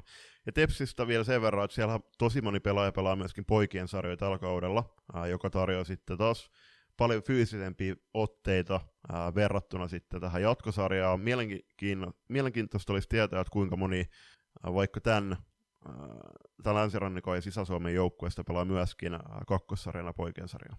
Mennään katsomaan tilastoinnit myöskin tästä kilpasarjan puolelta, ja ykkösenä Leki Vesvin, Enni Kuusjärvi 18 peliin, mukavat 27 plus 10 tehopisteet, 37 pinnaa. Luulisi riittävän selkeäseen pistepörssivoittoon, kun teet yli kaksi pistettä per ottelu, mutta O2 Jyväskylän Mandi Hiekka, tämän sarjan komein nimi, niin nappasi kuitenkin sieltä pisteellä tappio tässä, tässä pistepörssissä. 23 plus 13 tehopisteen, Loikaksi Jyväskylän Sarhan Haitanen siellä 3, 17 plus 12.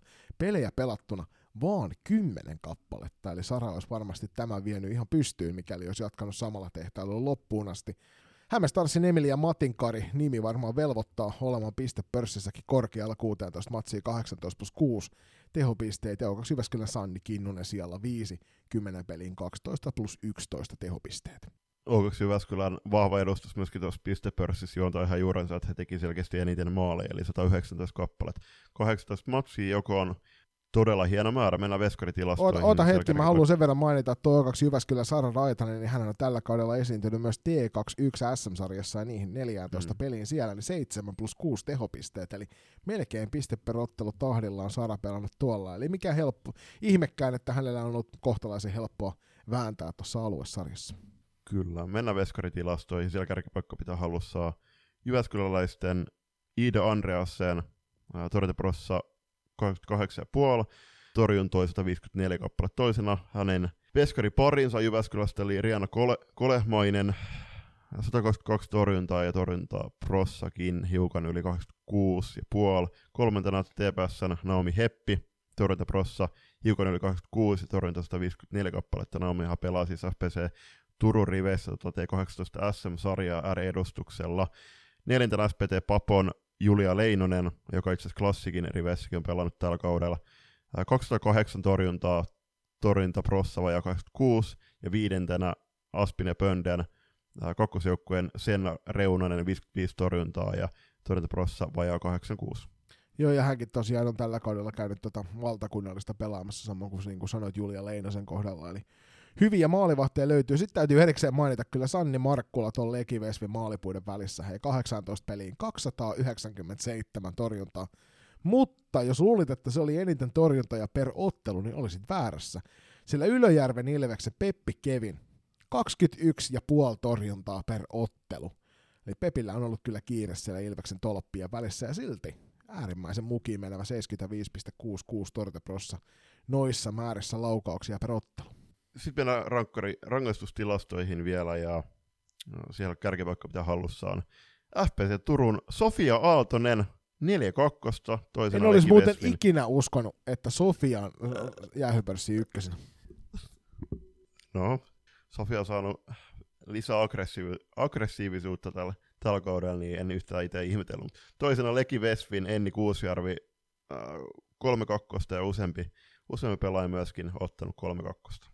Ja sitten matkataan tuohon viimeiseen olemassa olevaan T16-aluesarjaan, eli Pohjanmaalle. Sieltä löytyy viisi äärimmäisen hienoa joukkuetta, FPC Remix, Blue Fox Sininen, SPV, Nipakos Valkoinen ja ISP, eli Ilmajoen salibändi.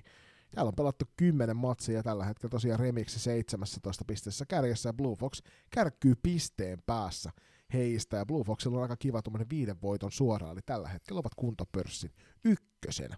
Tässä sarjassa on enää yksi turnaus jäljellä ja se pelataan 24.3. Ilmajoki hallilla. Harmi, että harmi, että jos, jos tilanne on tosiaan tämä, että tässä sarjassa pelataan, no siis niin kuin hyvin näkyy, niin vaan 12 ottelua, joka on äärimmäisen vähän, jos miettii, että tämä sattuisi olemaan vaikka ainut sarja, mitä joku yksittäinen pelaaja pelaa.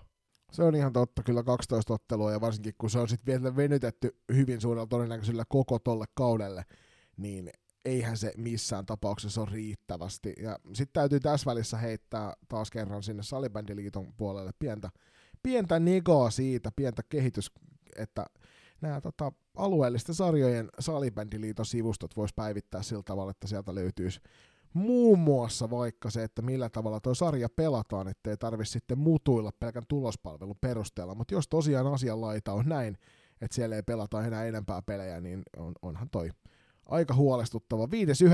on pelattu ensimmäiset pelit tässä sarjassa ja nyt näyttää siltä, että viimeiset pelit pelataan 24.3. Eli tosta kun rupeat laskemaan, niin nämä on sille venytelty kivasti viiden kuukauden välille nämä pelit, niin ei, siis, ei ole riittävästi otteluita kyllä näillä pelaajilla.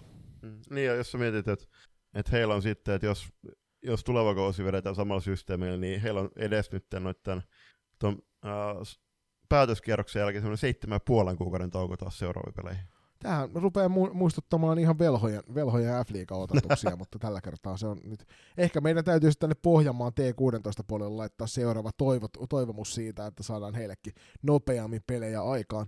Mennään tilastokatsaukseen. Piste pörssin kärjessä FPC Remixin Minka Törmä 10 pelin 12 plus 13 eli 25 pinnaa. Sirius Lotte Blue Fox sinisestä toisena 10 peli 6 plus 14.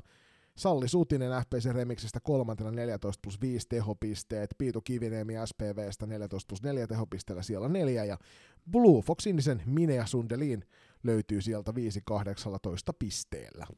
Veskaritilastojen kärkipaikka pitää halussaan siinä pelivelvien Nero Hietikko.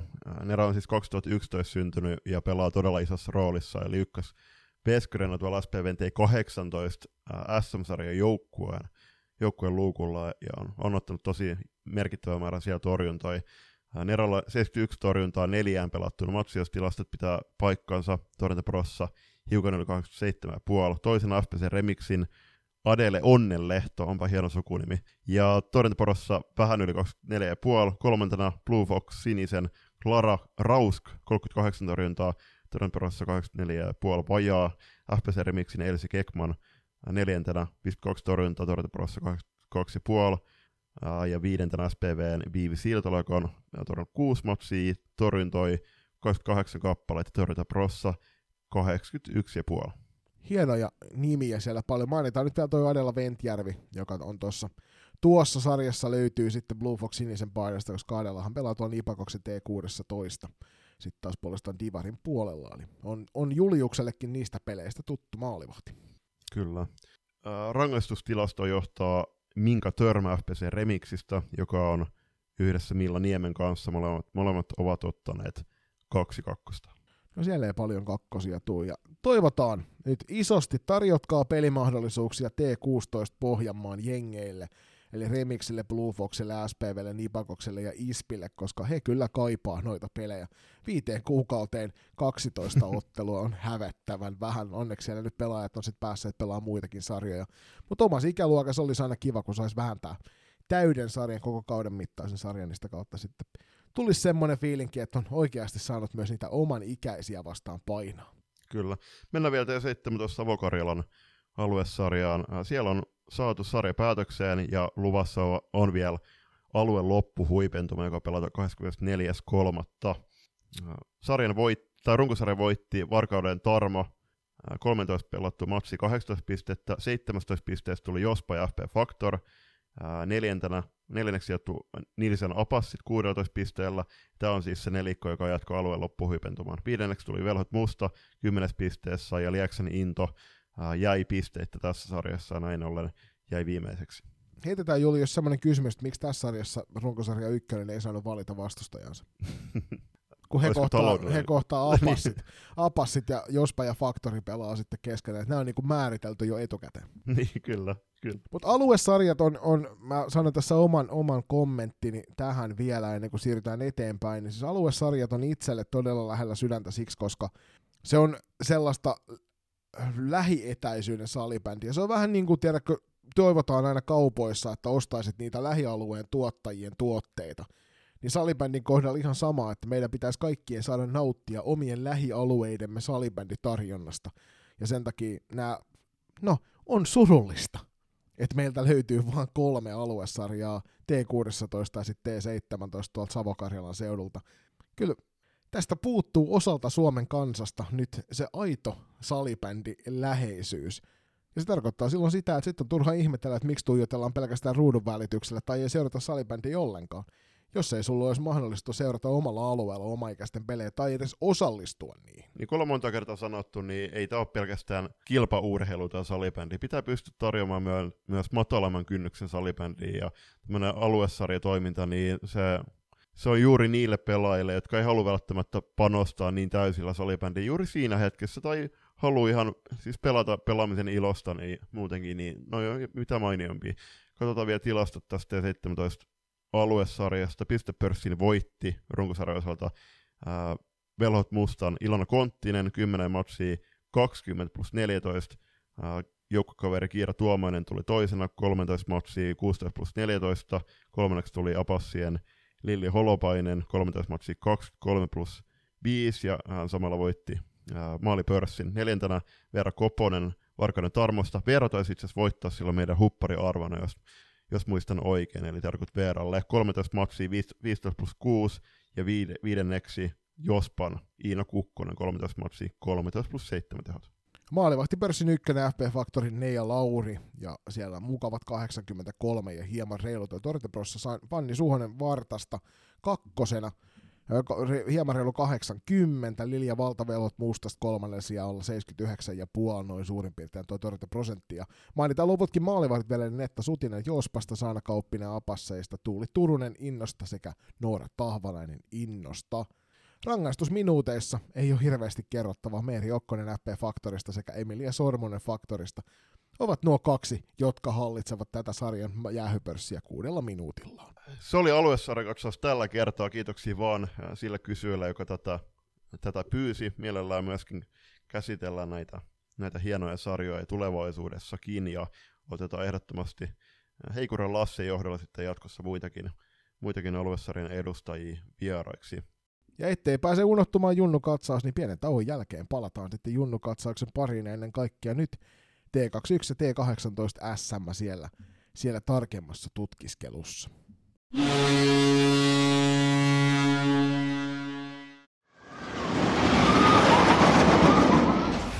Salibändikausi huipentuu jälleen toukokuussa. Helsinki Junior Challenge kerää salibändijoukkueet kauden suureen päätökseen.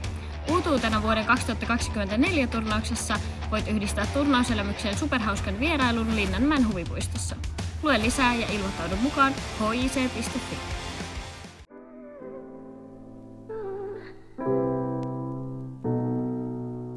Lenkkipoluille, reenimatkoille ja pidemmille bussireissuille seuraksi. Loistokäästä.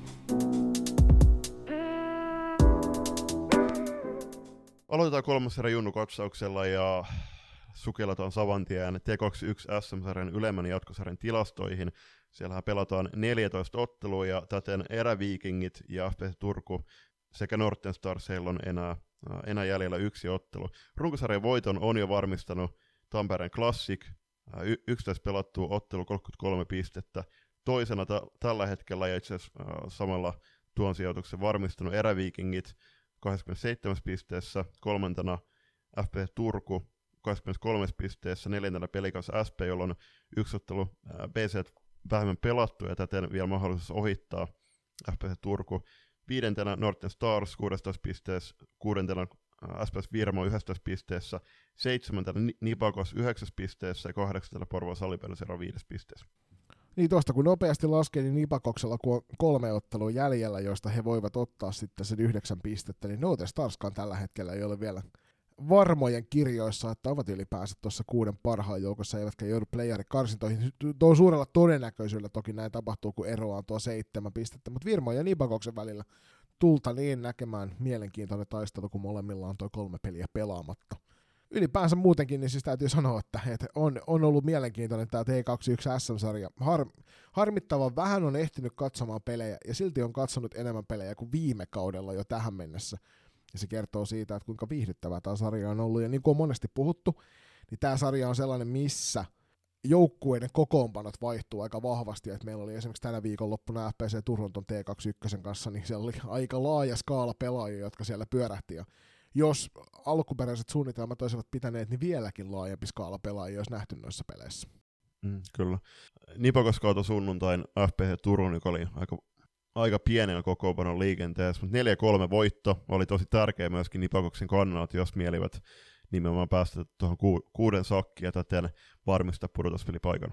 Niin ja PSS yllätti Note Starsin jatkoajalla Auroralla kotonaan.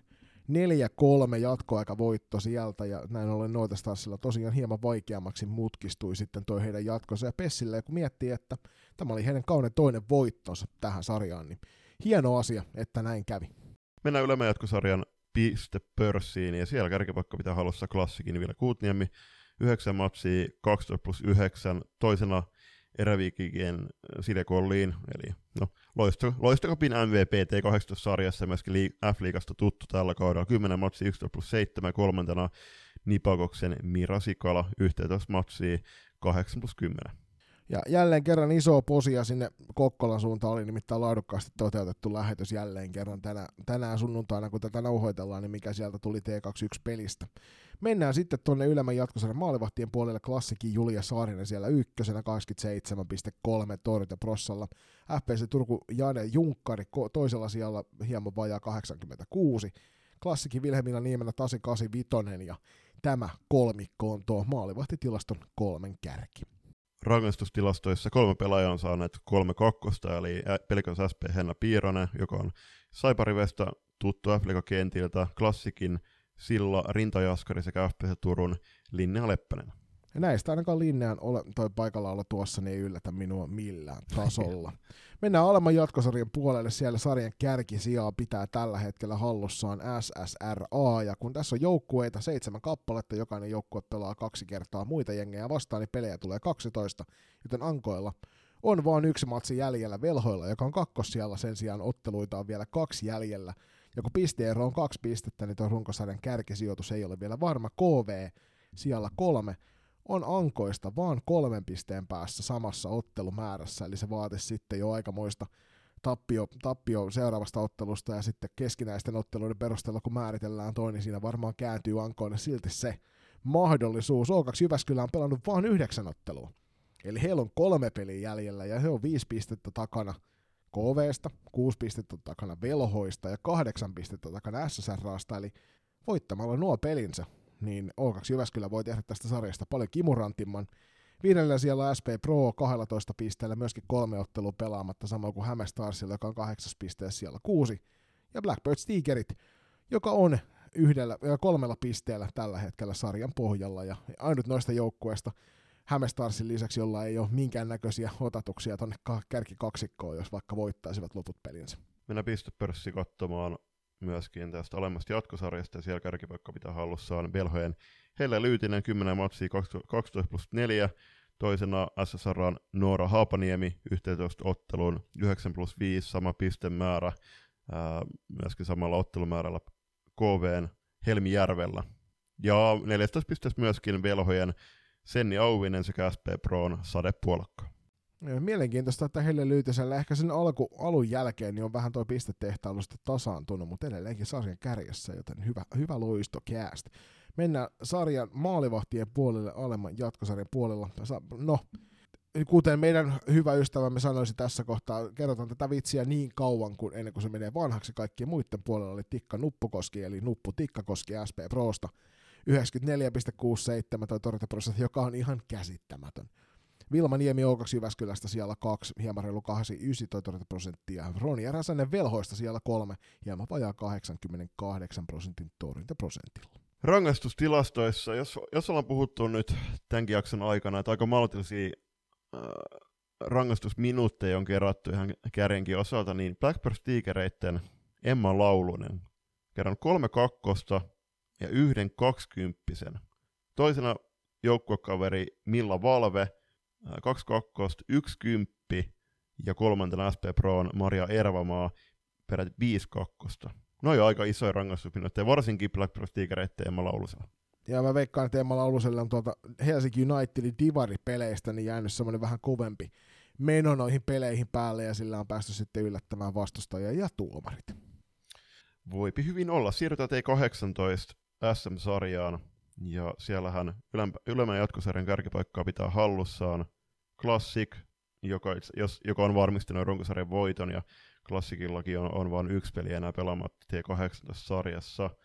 Classic 37 pistettä, Eräviikingit 32 pisteessä, kolmantena FPS Turku, joka on varmistanut kotiedun, neljäntenä SPS Viermo 19 pisteessä, viidentenä Norten Stars 16 pisteessä, kuudentena Häme Stars 13 pisteessä, seitsemäntenä SSR 10 pisteessä ja kahdeksantena Tigerit Blackbirds 9 pisteessä. Ja nyt kun sanoit siitä, että nimenomaan oli varmistanut tuo FPC Turkusen kotietunsa, niin oli pakko tulla katsomaan, että mikä on Virmo ja Nootestarsin välisten kohtaamisten tilanne, koska noihän se varmastikin hyvin pitkälti määrittää. Ja siellä on pelattu se yksi kappale keskinäisiä siinä Virmolle. 9-4 voitto.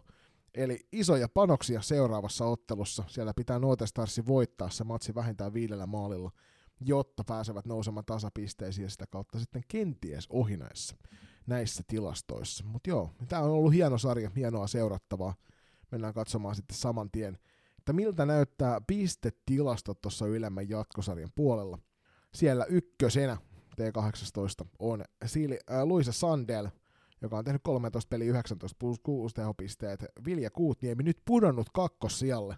Hän on varmasti murtunut nainen 16 plus 9 tehopisteellä. Silja Kolliin näillä viikingeistä 13 plus 11 tehopisteellä täydentää tuon top kolmikon. Veskerpörssin kärkipaikka pitää halussaan eräviikikien Sara Vantos 26 torjuntaa torjuntaporossa 92, no vajaa 93. Toisena, klassiki, toisena tulee klassikin Wilhelmina, Wilhelmi, Wilhelmina Niemelä 169 torjuntaa ja torjuntaporossa tasan 84,5. Kolmantena eräviikikien Jenna Makkonen 218 torjuntaa ja torjuntaprossa hiukan yli 24. Viimeisessä tu- pelissä tuossa Virmo ja Nuotestassin välillä niin isoimpana mielenkiintona omalla kohdalla kohdistuu siihen, että kun Suopajärvi Anni on tähän mennessä torjunut 284 kertaa, niin onnistuuko Nuotestas ampumaan sen 16 kertaa maalia kohti ilman, että se menee se pallo sisään. Ja näin ollen Anni saa 300 täyteen. Se olisi nimittäin 14 pelin aikaa kovan luokan suoritus. Kyllä. Joo, ja siis Suopajärvi kantaa kyllä todella isot, iso vastuuta. Monta kertaa käsitelty, mutta on ihan jumalattoman kovin noita torjuntamäärät. Rangaistustilaston ykkösenä Mila Kekkonen Tigerit Blackbirdsista sekä FPC Turun Juliet Lehtelä, joilla molemmilla on viisi kappaletta kakkosia kertynyt tämän ylemmän jatkosarjan aikana. Mennään alempaan jatkosarjaan ja siellä on käytännössä jo äh, varmistunut molemmat joukkueet, jotka suuntaa tuonne pudotuspelikarsintoihin. FP Factor on jo varmistunut paikan ja samalla äh, he pitää kärkipaikkaa tällä hetkellä hallussaan 13 pelatun matsin jälkeen 33 pisteessä on myöskin ainut joukkue, joka on tehnyt yli 100 maalia, tarkalleen 109 kappaletta. Toinen, toisen tulee äh, Nipakos SP Vaasan yhteisjoukkue 29 pisteessä ja viiden pisteen päässä kovasta samalla ottelumäärällä, onko kaksi peli pelaamatta, SPV 24 pisteessä. Ja Pirkat löytyy sieltä neljä, Pelikans sieltä viisi ja SP Pro ja VSSn yhteisjoukkue. On ainut jengi tässä sarjassa, kun ei ole pistetiliä avannut, niin löytyy sieltä kuusi. Ja tosiaan tuossa on kyllä mielenkiintoista pelattavaa siellä. Itse asiassa nyt tuli pakko tulla katsomaan, ketä vastaan SPV koittelee, niin SP Pro VSS on toinen noista peleistä ja Pelikans SP se jälkimmäinen, eli noista kahdesta pitää pisteet napata, ja sen sijaan sitten täytyy sanoa, että Nipakos SP Vaasalla ei ole kyllä se helpoin ko- koitos, koska hehän pelaa tuossa FP Factoria vastaan tulevana lauantaina. Joo, mutta toki he voitti, voitti itse asiassa juuri sunnuntaina FP Factorin vieraskentällä 6-8 lukemin. He oli 4-0 tappioasemassa ja erityisesti Luikon sisarusten tai kaksosten eli Sarjan ja Rosan johdolla aikamoinen nousu tappioasemasta voittoon. Niin 6-8 päättyi tuon loppu, loppujen lopuksi, mutta siinä on kyllä Nipakos SP Vaasalla vielä iso pelattavaa tuossa sitten, ja se toinen ottelu, mikä Nipakos SP Vaasalla on jäljellä, niin se on sitten SP Pro ja VSS joukkuetta vastaan, eli hyvin suurella todennäköisellä, kun tuo SP Pro VSS nollassa pisteessä on tuolla sarjan pohjalla, niin Nipakos SP Vaasa nappaa sen toisen nousukarsinta paikan. Alemman jatkosarjan pistepörssiin johtaa Pirkkojen Oona Hirsimäki 13 matsiin 20 plus 10. Erittäin hienot tehopisteet. SP Proon ja Vihdin Salisusien yhteisjoukkueen Niida Partti tulee toisena 17 plus 12 tehopistein ja kolmantena FP Factorin Saara Liimatta 21 plus 7. Täytyy sanoa, että Iida Partti ja siskonsa Pinja Partti kantaa kyllä valtavan suurta vastuuta tuossa SP Pro ja VSS maalin teossa, koska he on yhteensä tehneet noista maaleista, mitä on, on tuo joukkue tehnyt, niin 28 kappaletta, ja kun otetaan huomioon, että jengi on tehnyt 48 maalia, niin siinä on ollut aika iso otanta näiden kahden varjolla tuosta hommasta. Mennään Veskaripörssin puolelle.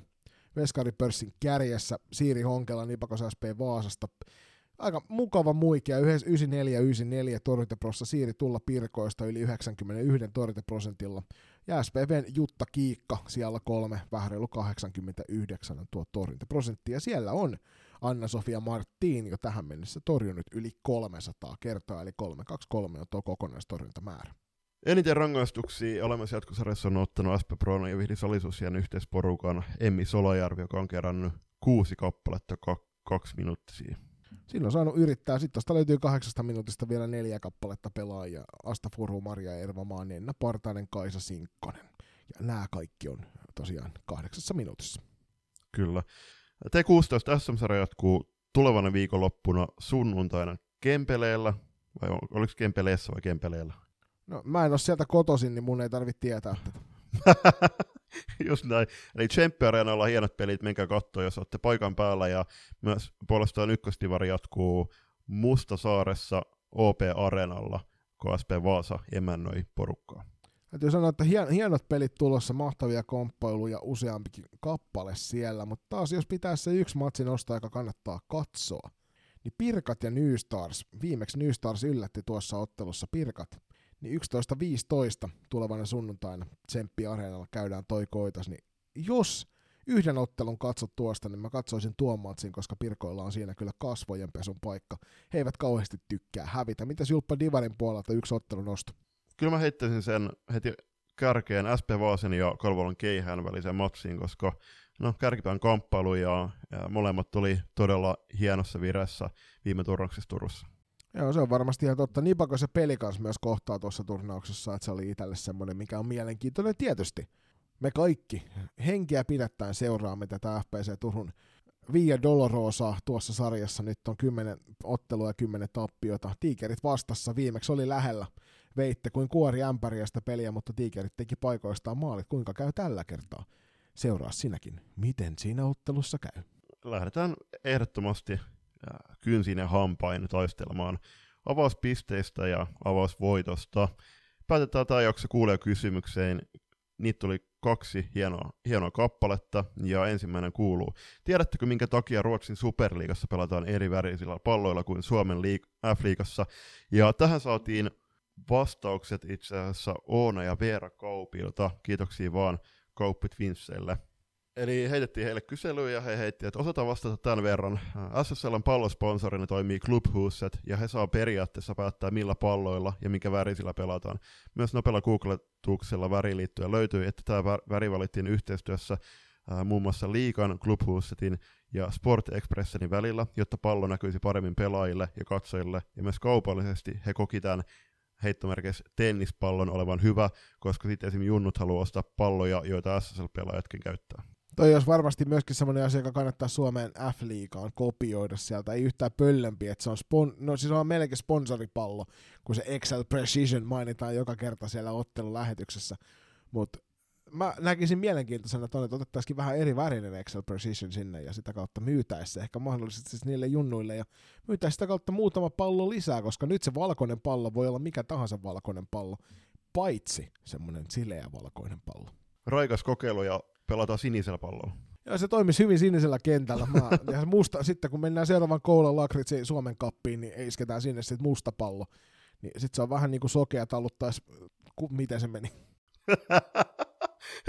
en, en, en, nyt muista, mutta kiitoksia Veeralle Onal nopeasta vastauksesta.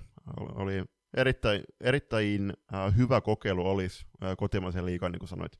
Toinen tämä ei ole ehkä kysymys niinkään, tämä oli enemmän ehkä selvityspyyntö meidän suuntaan, vaikka nämä on kohtalaisen helppo myös itse löytää. Eli ulkomaan turnauksista meiltä kysyttiin, että mitä niitä löytyy ulkomaan turnauksia, ja Julppa, sullahan on tästä nyt aika omakohtaista kokemusta, koska Prahan rosteria juuri tällä hetkellä laittelet G16-sarjaan pystyyn. Joo, just näin. Et katsotaan, että jos saadaan noin suunnitelmat vedettyä maaliin, niin olisi tosi hienoa lähteä Prahaan, ja tällä hetkellä meillä on kyllä erittäin kova rosteri lähdössä, mutta katsotaan, että miten hommat saadaan maaliin. Ja tosiaan, jos Prahan Pro Gamesit on pelattu ja siellä on suomalaiset tunnollisesti pärjänneet menneenä vuosina, muun muassa viime vuonna G14 ikäluokassa Kalvolan keihäs kävi sieltä kultaa huuhtomassa. Mikäli sua kiinnostaa, kiinnostaa toi homma, niin ihan vaan pelkästään salibändi dikkarina, niin Praha on aika makea paikka johon kannattaa mennä ihan niin kuin muutenkin. Mutta nyt heinäkuun 10-13 päivä, niin olisi Prague Games, joten nyt sulla on niin kuin hyvä kannustin myös lähteä käymään Prahassa, nauttimaan siitä kaupungista, nauttimaan kenties, jos olet oluen ystävä, hyvästä tsekkiläisestä oluesta ja sitten sen lisäksi myöskin laadukkaasta salibändistä. Joo, G16-sarjan mestaruuden voitti viime vuonna tämän kokoelman joukkueen Norten Lights, ja se oli porukkaa ympäri Suomen, ja sitten myöskin, ainakin, no ainakin Pirkkalan Pirkat oli sitten yksi joukkue myöskin siellä, ja meidän Stikkel taisi voittaa sarjan maalipörssin silloin. Niin ottivatko peräti pronssia tuosta turnauksesta? Se voi niin, hyvin totta. olla, että olen itseäni harhaan johtanut, mutta näin, näin muistini minulle kertoo. Muista ulkomaan turnauksesta, niin tietysti Tallink Floorball on hyvinkin tuttu meille kaikille ennen kaikkea sen takia, että toi vesisilta menee kohtalaisen komeasti tuossa parillakin eri paatilla – tuon pikkulätäkön yli toiselle puolelle eli Tallinnan suuntaan. Se pelataan 17-19 toukokuuta. Siellä on 2004-2013 tytöt, eli nyt jos tähän ikäluokkaan kuuluu oma jengi, niin ei muuta kuin ihmeessä porukkaa sinne mukaan. Se on ollut tähän mennessä todella laadukas turnaus ja yhtään ainoaa huonoa palautetta en ole vielä kuullut Tallinnaan lähteneistä jengeistä – maaliskuun 7, ei kun huhtikuun 17 päivää mennessä, niin voi vielä peruakin tonne, jos sattuu menemään vaikeaksi. Niin ei muuta kuin Tallink Floorball. Katsotaan nyt, mikä tämä on oikeasti tämä etu, etusivun osoite, niin osaan sitä kertoa. Kyllä, siis oikeasti oikeasti. Tallink floorball.ee e ja sitten kautta fi. Niin sieltä kun menet katsomaan, niin löydät suomen kielellä peräti kaikki tiedot. Joo, ehdottomasti kasatkaa jengit ja menkää, menkää nauttimaan hienosta turnausviikonlopusta ulkomaille. Päätetään tämä jakso tuttuihin mainostuksiin. Meillä on julppa meidän... vielä niitä muitakin turnauksia tässä ennen kuin sä hypit sinne ah. asti. Okay. Vaikka kuinka paljon kaiken näköistä vielä Ei, tässä menossa. Niin nyt joo, joo, niin. Sitten viimeisen mennään Ruotsiin, ja siellä on itse asiassa upe, useampi turnaus pelaa, pelattavana, eli tässä on maalis- ja huhtikuussa on Fairplay Cup Jönköpingissä, ja siellä on sekä pojille että tytöille sarjoja 2007-2012 ja näitä on siis niin, paljon, näitä on niin paljon näitä turnauksia tällä sivulla, eli independentmagazine.se, niin sieltä löytyy, Kuppero Leger löytyy tuommoinen kohta tuosta yläpalkista, ja sieltä siis täältä löytyy kaikki mahdollinen, mitä löytyy ulkomailta. Suomalaisia harmittavasti ei ole, tähän merkittynä. En tiedä minkä takia he eivät laske suomalaisia turnauksia ulkomaalaisiin turnauksiin Ruotsissa, mutta joka tapauksessa mielenkiintoinen oli myöskin toi, että siis Prahassahan pelataan tietysti kaksi kappaletta näitä turnauksia. Toinen on tuossa Prague Floorball Cup, joka on 17-19 toukokuuta. Mutta paljon on, käykää kattoo, innebandimagasinet.se ja yläpalkista Kuppero Leger, niin sieltä löytyy tämä paikka. Julppa, kokemuksia suomalaisista turnauksista. Mä oon itse käynyt vaan TFTn puolella kauden päätteeksi huhtamassa kaksi kertaa kultaa. Nyt mä tiedän, että meiltä lähtee tämmönen ootas nyt Makkis Pekkis niminen joukkue, joka on meidän joukkueen pelaajia ainakin osittain. Ne lähtee nyt osallistumaan naisten sarjaan sinne TFTn puolelle. Niin mitäs Julppa sulla kokemuksia noista kotimaisista kevään reissuista? No ensinnäkin laitetaan toi linkki noihin tuohon Ruotsi-sivustoon meidän bioon, mutta siis on, on ollut Särkänniemi Cupissa itse pelaamassa, sitten on ollut Helsinki Junior Challengessa myöskin valmentamassa KPVn porukkaa. Se oli itse asiassa se kausi, kun Liverpool hävisi karvasti mestariliigan finaalin, kun Mohamed Salahi väkivaltaisesti telottiin siellä, se oli karvasta kalkkia mulle ja meidän kavereille, mutta tossa on noin turnaukset oikeastaan, että ei, ei olla, en ole hirveästi kuitenkaan käynyt kauden päätteeksi missään turnauksessa. Joo, Helsinki Junior Challengessähän me oltiin viime kaudella häviämässä finaaliottelu Note Starsille, näinhän se oli kyllä. Ruotsalaiset lakastiin molemmat sivun komeasti sieltä. Menkää koteihinne ja sitten hävittiin finaali ihan pystyyn, mutta sellaista se joskus on terkkuja vaan sinne Syrhänen Jussille, joka taitaa tällä hetkellä olla seikkailemassa vielä tuolla Amerikan mantereella. Mutta sitten kun Jussi kuuntelet tätä, niin terkkuja sullekin.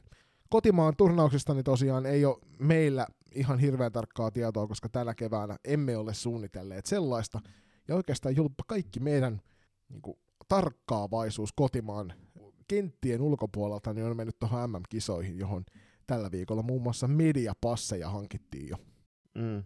Joo, ja tuli itse laitettu loma-anomus siihen, ja no, kaiketi voi myös tähän jakson päätteeksi kertoa sen, että, että ensi kaudella tuun toimimaan meidän seurasta ja 16 joukkueen vastuuvalmentajana, ja tätä myöden me ollaan siis Jonin kanssa käyty keskustelua, että, että kun mulla on tämä puridusharrastus, niin mun täytyy, jos mä haluan päävalmentajaksi ryhtyä, niin mun täytyy myöskin priorisoida sitten salibändi puriduksen edelle, ää, pois lukien sitten tietty kesätauko, jolloin me ollaan myöskin tauolla joukkueen kanssa.